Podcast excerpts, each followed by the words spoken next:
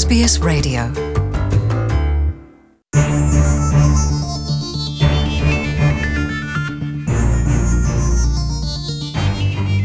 คุณผู้ฟังคะ เรื่องที่พักอาศัยเป็นหนึ่งในปัญหาเรื้อรังที่นักเรียนไทยทุกรุ่นต้องเผชิญ ทั้งเรื่องการอยู่อาศัยอย่างแออัด เรื่องสัญญาที่ไม่เป็นธรรม และการถูกเอาเปรียบในเรื่องค่ามัดจำแต่ทำไม นักเรียนไทยจึงตกอยู่ในวังวนนี้ซ้ำแล้วซ้ำเล่า เรามีรายงานเจาะลึกในเรื่องนี้นะคะ แต่ว่าการรายงานเรื่องนี้เราจะต้องมีการปรับเปลี่ยนเสียง เพื่อปกป้องความเป็นส่วนตัวของผู้ให้สัมภาษณ์ค่ะ ไปรับฟังกันเลยค่ะ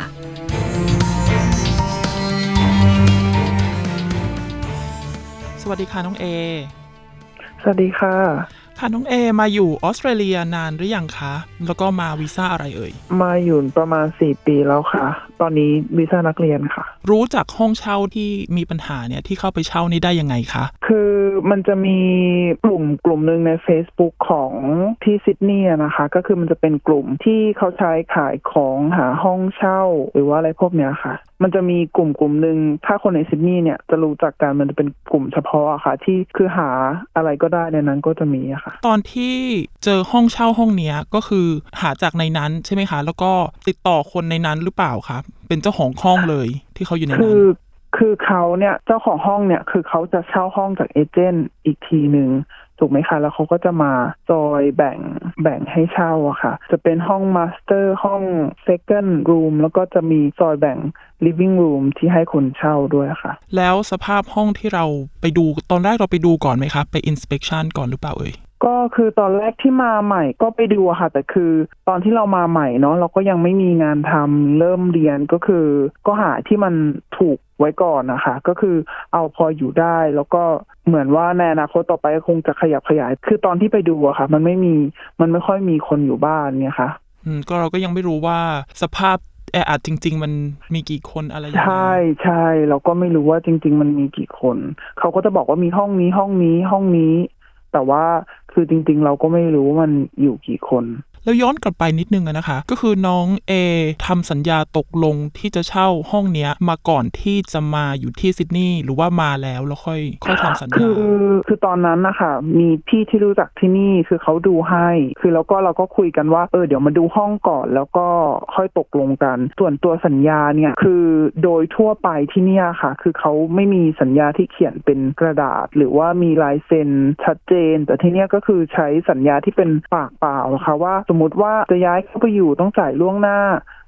สองอาทิตย์ แล้วก็ก่อนจะออกต้องแจ้งล่วงหน้าสองอาทิตย์อะไรเงี้ยค่ะ หรือว่าก่อนเข้าไปอยู่ต้องขอเงินมัดจำสองวีคแล้วก็ล่วงหน้าสองวีคอะไรประมาณเนี้ยค่ะอืมค่ะ แล้วตอนที่เข้าไปอยู่จริง ๆ แล้วเนี่ยตกลงทั้งห้องเนี่ยมันมีอยู่กี่คนนะคะ คนที่เช่าอยู่คนที่อยู่ที่นั่น ตอนนั้นเนี่ยมันมีสองห้องนอนนะคะแต่ว่าเป็นหนึ่งห้องน้ำตอนนั้นรู้สึกจะอยู่แออัดมากอยู่สิบเอ็ดคน เหมือนมันจะมีปัญหาเรื่องการ ใช้ห้องน้ำอะค่ะ เป็นหลัก แล้วทั้ง 11 คนนี่คือมีเวลาเหมือนกับว่ากลับมาอยู่ที่ห้องแล้วก็ออกไปเรียนหรือทำงานแล้วแต่เนี่ยนะคะ พร้อมกันไหมคะ หรือว่าสลับกันเข้าออก ในนั้นนะคะ เขาก็ต้องมาตกลงกันว่า ใครจะใช้ห้องน้ำตอนไหน แล้วก็ต้องออกไปตอนกี่โมงเนี่ยเพื่อที่จะไม่ให้ใช้ห้องน้ำตรงกัน แต่ว่ามันสิบเอ็ดคนมันค่อนข้างยากอะค่ะ ก็คือใครตื่นก่อนก็ได้โอกาสที่จะเข้าไปใช้ห้องน้ำก่อนตรงนั้นนะคะแล้วตอนที่เข้าไปเห็นเนี่ย11คนเลยรู้สึกยังไงคะเรา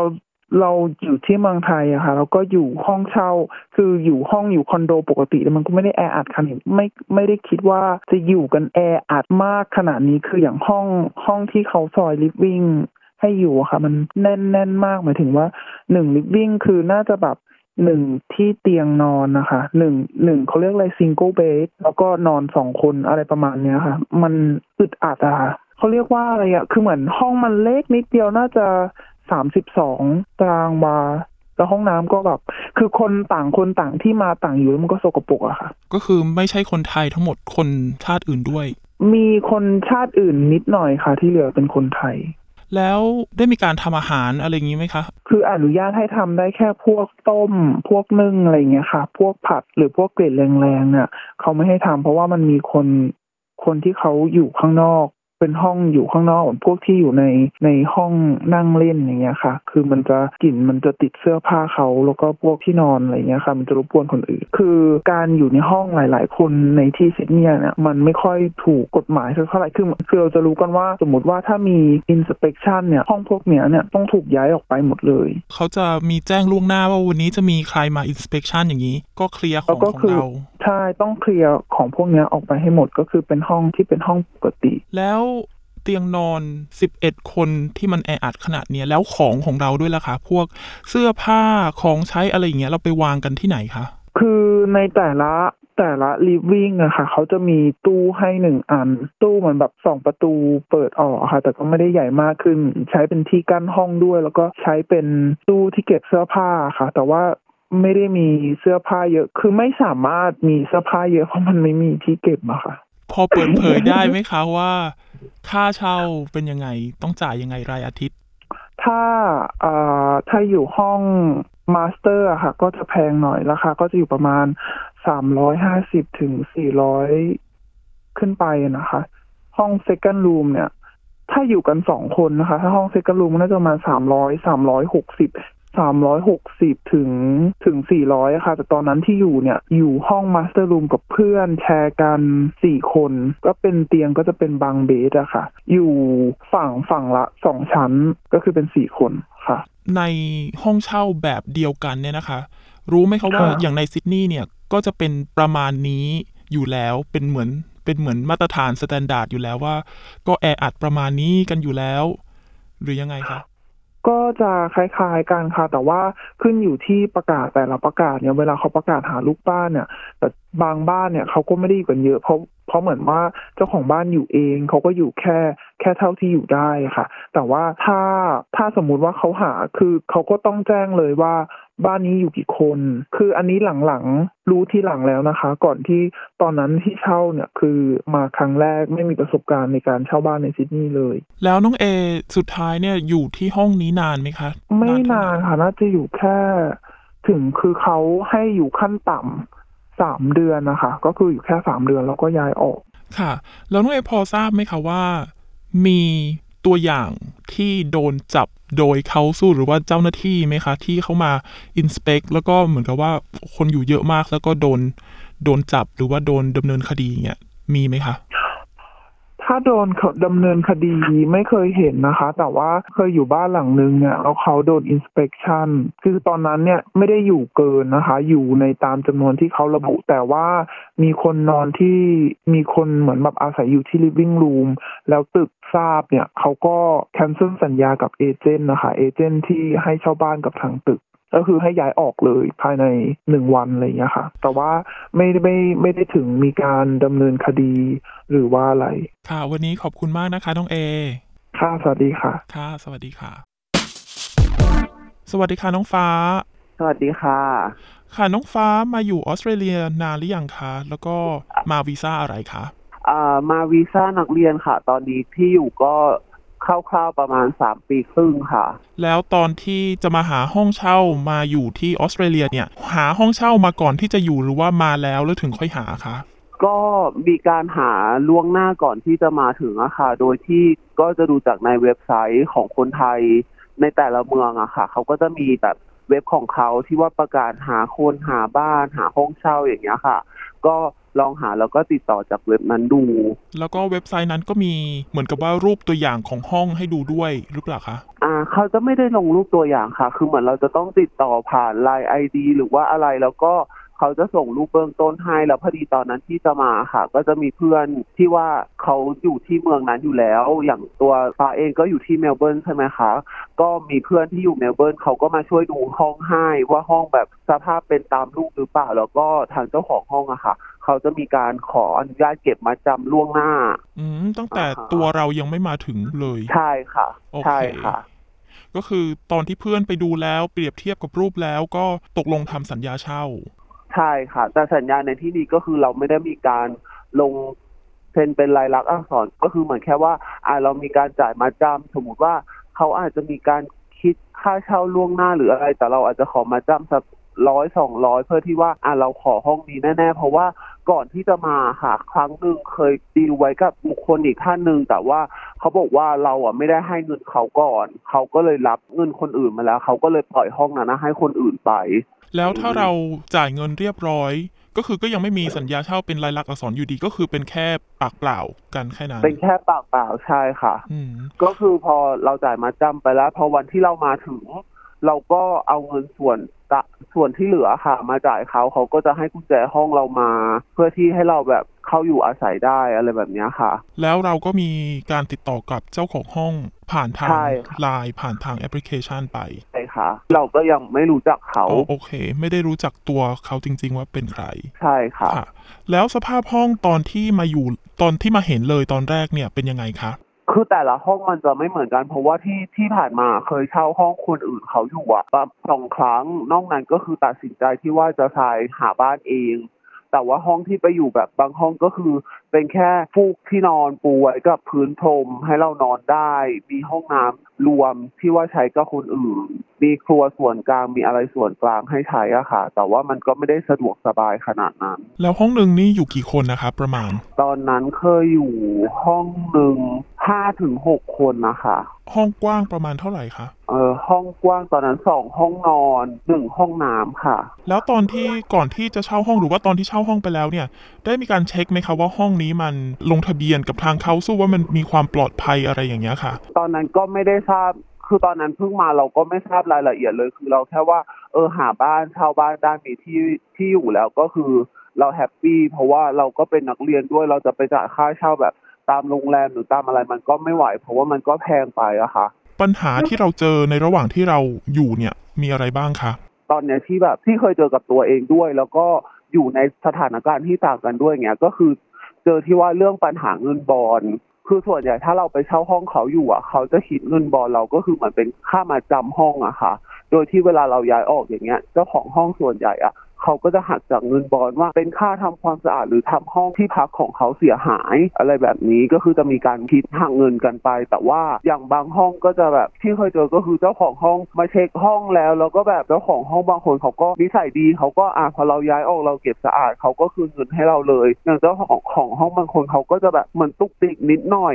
พอเราแจ้งย้ายออกเงี้ยเขาก็จะมีความแบบไม่ค่อยพอใจหรืออะไร เขาก็อาจจะมีแบบเรื่องหักเงินบอลเราอย่างเงี้ยค่ะ แต่ทีเนี้ยประสบการณ์ ที่ตอนนี้เกิดขึ้นก็คือมันต่างสถานการณ์กันไปตรงที่เราอะเคยเช่าห้องอยู่ แล้วมีคนมาขอเทคโอเวอร์ห้องเราไปอะค่ะ ก็คือเราผิดเองที่มันไม่มีการเปลี่ยนสัญญาให้เรียบร้อย แล้วเราก็ให้ห้องเขาไป ซึ่งบุคคลคนนี้ค่ะ ขอใช้นามสมมติเขาเป็นคุณลูกอมนะคะ ก็คือคุณลูกอมเนี่ยอ่าตามกฎหมายที่เนี่ยเวลาเราจะคืนห้องให้กับทางเจ้าของบ้านหรือว่าเอเจนซี่อย่างเงี้ยค่ะ เราจะต้องคลีนให้สะอาด แล้วเราก็ต้องคืนกุญแจบ้านภายในเวลาที่กำหนดถูกไหมคะครับแล้วเราอะ ก็ด้วยที่ว่า อ่าเราไม่เคยมีปัญหากับเขา เราก็ไว้ใจเขา เราก็ให้กุญแจเขาไปเพื่อที่ให้เขาอะ คือหนึ่งปีสุดท้ายของสัญญาบ้านหลังนั้นนะคะเขาเป็นคนเอาห้องอะไปทำเป็นห้องเช่า โดยที่ว่ามีลูกบ้านเป็นชาวต่างชาติบ้าง คนไทยบ้าง ซึ่ง เหมือนคุณลูกอมเนี่ยค่ะ เขาทำเป็นธุรกิจบ้านเช่าในเมลเบิร์นเลยอ๋อคืใช่ออันนี้เขาเป็นเป็นบ้าน แล้วก็เขาก็เอาไปอ่าเป็นเป็นอพาร์ตเมนเป็นต์อค่ะพาร์ตเมนต์โอเค แล้วใช่เขาก็แล้เอาวห้อเขางไปก็ซไปอยแยทำแบบกซอยห้องเขาว่าเอาเงินบอลทั้งหมดที่เราเคยจ่ายให้กับทางรัฐบาลอะจำนวนหนึ่งซึ่งเขาก็ให้เรามาทั้งหมดนั้นเลย เพื่อต้องการเปลี่ยนสัญญานะคะ แล้วที่นี้คือมันเกิดปัญหาที่ว่าเขาอะไม่ได้ใช้ชื่อจริงของเขา ในการเซ็นสัญญาบ้าน มันก็เลยมีปัญหาที่ว่า อ่าทางเอเจนซี่เขาปฏิเสธมา แต่ทีเนี้ยเราก็ถือว่าเออเราก็รับเงินบอลเขามาแล้วเราก็คิดว่ามันคงไม่มีปัญหาอะไร เรื่องของเรื่องคือเขาคืนเงินบอลให้เราทั้งหมด แต่ว่าพอเกิดกรณีนี้เขาให้เราจ่ายเงิน ใช่ค่ะกลับคือเหมือนเขาจะคืนมาให้ขู่เขาเอาเงินเงินเงินก้อนจากเราก่อนเงินบอลส่วนที่เหลือเขาก็จะเอาอย่างเงี้ยค่ะ เขาต้องได้เงินตรงเนี้ยมาเพื่อความอุ่นใจเขาแล้วเงินบอลเขาก็จะเอา แล้วน้องฟ้าทำยังไงคะเมื่อเกิดปัญหาแบบนี้ คือเราก็บอกเขาว่า เราก็เลยสารภาพกับเอเจนซี่เราไปตรงๆเลยว่า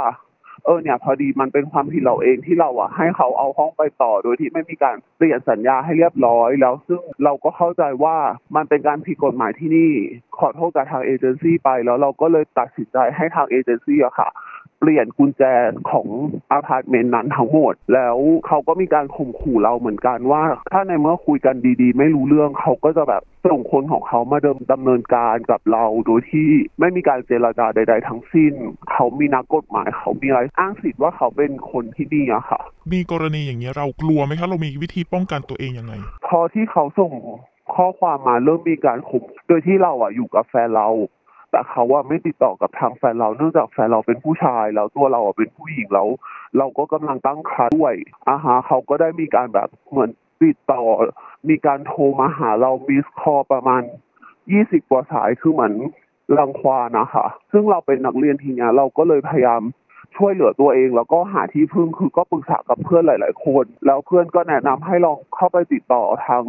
กงศูนย์ไทยอะค่ะ ตอนนี้ก็คือได้รับความช่วยเหลือกับทางกงศูนย์ไทยโดยที่ทางกงศูนย์นะคะจะเป็นผู้ประสานงาน ถ้าเราได้รับเงินคืนเมื่อไหร่ก็คือทางกงศูนย์จะเป็นคนส่งเงินส่งมอบเงินตรงนั้นอะให้กับทางคุณลูกอมให้ค่ะ เขาก็เป็นห่วงว่าเออมันมีการข่มขู่มีอะไรแบบนี้เกิดขึ้นแล้วเป็นนักเรียนเขาก็ไม่อยากให้มีปัญหา วันนี้ต้องขอบคุณมากนะคะน้องฟ้า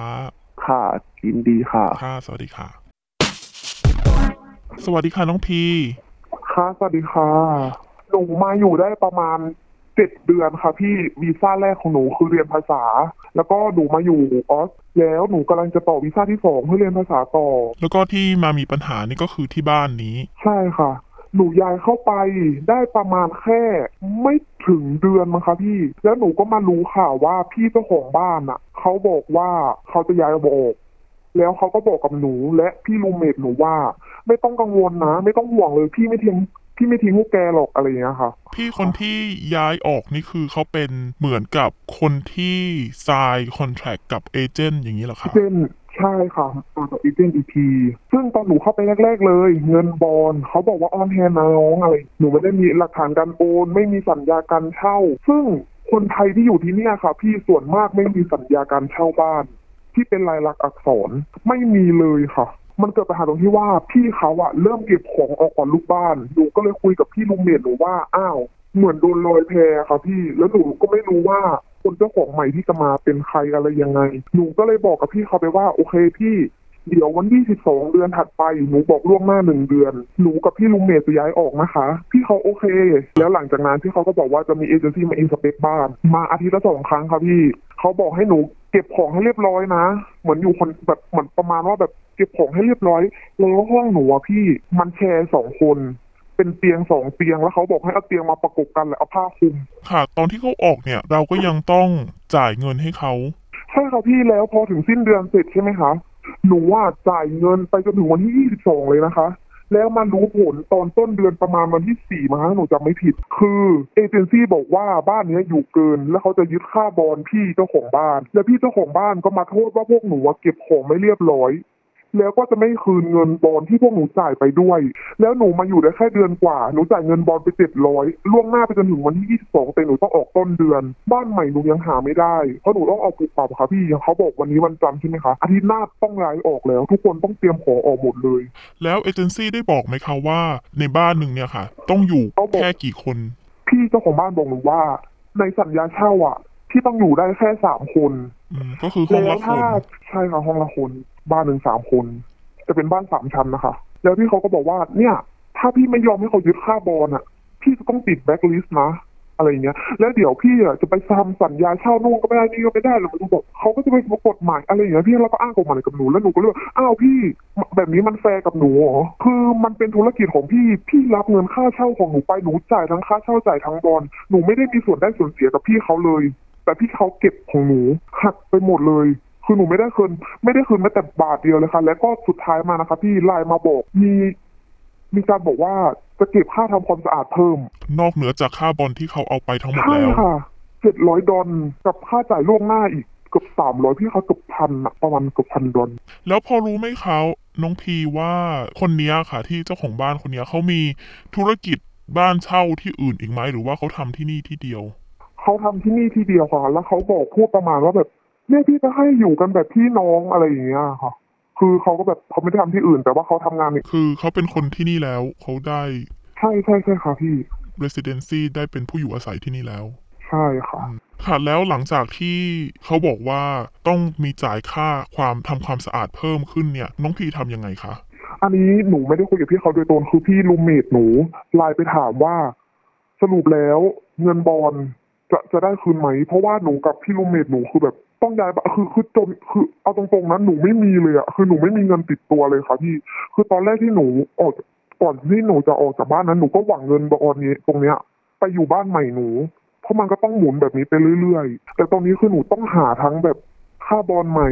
ค่าเช่าใหม่เพราะว่าค่าเช่าที่ต้องจ่ายล่วงหน้า บางที่สองวีคบางที่เอาจ่ายล่วงหน้าหนึ่งเดือนบอลอีกอะไรอย่างเงี้ยค่ะ ตอนนี้ก็คือมีที่อยู่ใหม่หรือยังคะ หรือว่าหาอยู่ ตอนนี้มาอยู่กับพี่ที่รู้จักค่ะ อยู่ living room เพราะว่าพี่เขาก็สงสารก็เลยแบบว่าเอองั้นก็พากันมาอยู่ก่อนอะไรอย่างเงี้ยค่ะ ตรงเนี้ยเนี่ยเราได้รับความช่วยเหลือหรือว่าไปขอความช่วยเหลือจากที่ไหนไหมคะ ตอนแรกหนูหนูไม่รู้ว่าหนูจะไปขอความช่วยเหลือจากที่ไหนอะค่ะพี่ แต่ว่าหนูทักไปหาเพจหนึ่ง ที่เป็นเพจใน Facebook อะค่ะ แล้วเขาก็บอกว่าถ้าเป็นแบบเนี้ยคือหนูก็มีส่วนผิดนะอะไรอย่างเงี้ย ที่หนูไปอยู่ ที่หนูไปอยู่แบบนั้น แต่ส่วนมากคนไทยร้อยทั้งร้อยก็ต้องอยู่แบบนี้กันอยู่แล้ว แต่แบบหนูก็ไม่รู้เรื่องกฎหมาย หนูไม่รู้ คือหนูไม่รู้อะไรเลยอะค่ะ ก็คือตอนนี้ก็ต้องยอมให้เขาเลยตามเลยให้เขายึดค่าบอลไปแล้วเราก็ต้องมาเริ่มใหม่ ใช่ค่ะ หนูกับพี่ลุงเมทคือไม่ได้ทั้งคู่เลยค่ะ ขอบคุณมากนะคะน้องพี สวัสดีค่ะ ขอบคุณมากค่ะ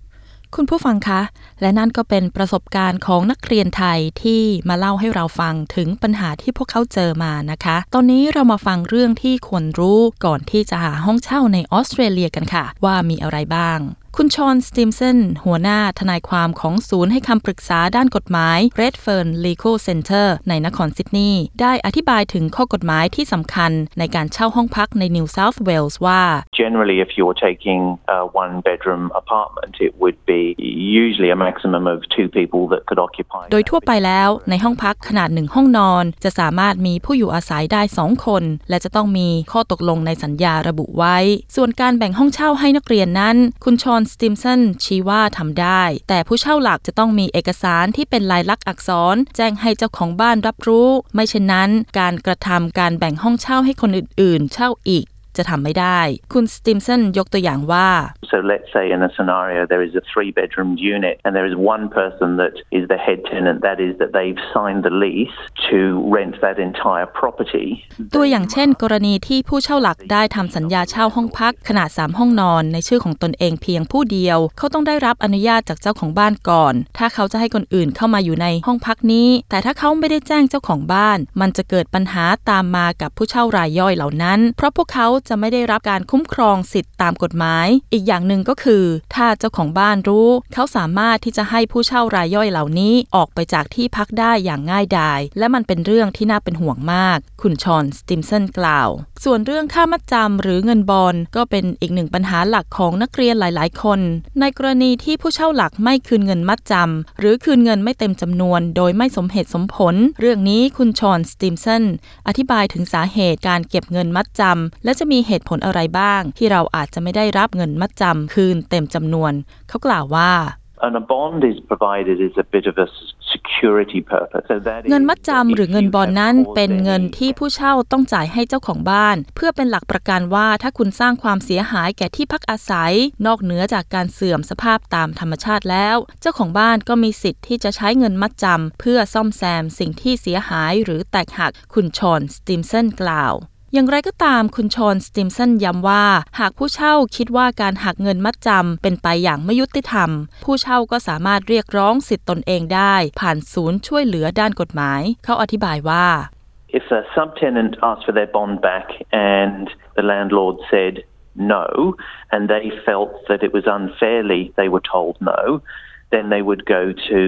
um, NCAT. หากเจ้าบ้านปฏิเสธที่จะคืนค่ามัดจำให้คุณ และคุณคิดว่ามันเป็นสิ่งที่ไม่ยุติธรรม คุณสามารถไปยื่นเรื่องได้ที่ NCAT หรือสำนักงานตุลาการเพื่อพลเมืองและหน่วยงานบริหารแห่งรัฐ New South Wales หรือเขียนจดหมายไปยังเจ้าของบ้าน ระบุว่าให้คืนเงินมัดจำพร้อมอธิบายเหตุผล ถ้าเขาไม่ตอบกลับในเวลาที่กำหนด คุณก็สามารถขอคำแนะนำจากศูนย์ให้คำปรึกษากฎหมาย ที่ให้บริการแก่นักเรียนต่างชาติ หรือผู้ที่เดือดร้อนโดยไม่เสียค่าใช้จ่าย คุณชอนสติมสันยังแนะนำว่ามีสิ่งที่คุณต้องตระหนักและต้องทำก่อนที่คุณจะเช่าห้องพัก ในกรณีที่เกิดความไม่เป็นธรรมต่างๆ คุณสามารถเรียกร้องสิทธิ์และยื่นเรื่องพิจารณาขอความเป็นธรรม ผ่านองค์กรที่ดูแลเรื่องนี้ เขาเปิดเผยว่า What we try to promote is that there are some basic things that you must be aware of if you are renting a property and must do, and that is you must have it in เรื่องสำคัญ writing. ต่างๆ ที่คุณต้องตระหนักก่อนที่จะเช่าห้องพักก็คือ 1. คุณต้องมีสัญญาเช่าที่เป็นลายลักษณ์อักษร 2. คุณต้องรู้ชื่อเจ้าของบ้าน หรือผู้เช่าหลักที่คุณทำสัญญาเช่าด้วย 3. คุณต้องเก็บใบเสร็จรับเงินค่ามัดจำเอาไว้ ถ้าไม่มีหลักฐานเหล่านี้ มันจะเป็นเรื่องยากมากที่จะยื่นเรื่องขอความเป็นธรรมต่างๆ กับ NCAT ได้คุณชอนสติมสันอธิบาย คุณชอนสติมสันยังกล่าวย้ำว่า นักเรียนต่างชาตินั้นได้รับการคุ้มครองสิทธิตามกฎหมายของรัฐนิวเซาท์เวลส์และประเทศออสเตรเลีย เช่นเดียวกับพลเมืองออสเตรเลียโดยทั่วไป ดังนั้นนักเรียนต่างชาติไม่ควรที่จะยอมในการถูกเอารัดเอาเปรียบในการเช่าที่พักหรือในที่ทำงาน เขากล่าวว่า Ah. we're trying to message to the international student community is that the laws of New South Wales and of Australia apply to international มันเป็นเรื่องที่เราพยายามจะประชาสัมพันธ์ให้กับชุมชนของนักเรียนต่างชาติ ว่าพวกเขาได้รับการคุ้มครองสิทธิ์ ภายใต้กฎหมายของรัฐนิวเซาท์เวลส์และกฎหมายของออสเตรเลีย ดังนั้นคุณไม่ควรถูกเอาเปรียบในการเช่าที่พักอาศัย หรือถูกเอาเปรียบในที่ทำงาน เพราะว่าคุณได้รับการคุ้มครองตามกฎหมาย เช่นเดียวกับพลเมืองออสเตรเลียโดยทั่วไป คุณชอน สติมสัน พูดทิ้งท้าย รายงานเรื่องนี้โดย ชยดาพาว SBS ไทยค่ะ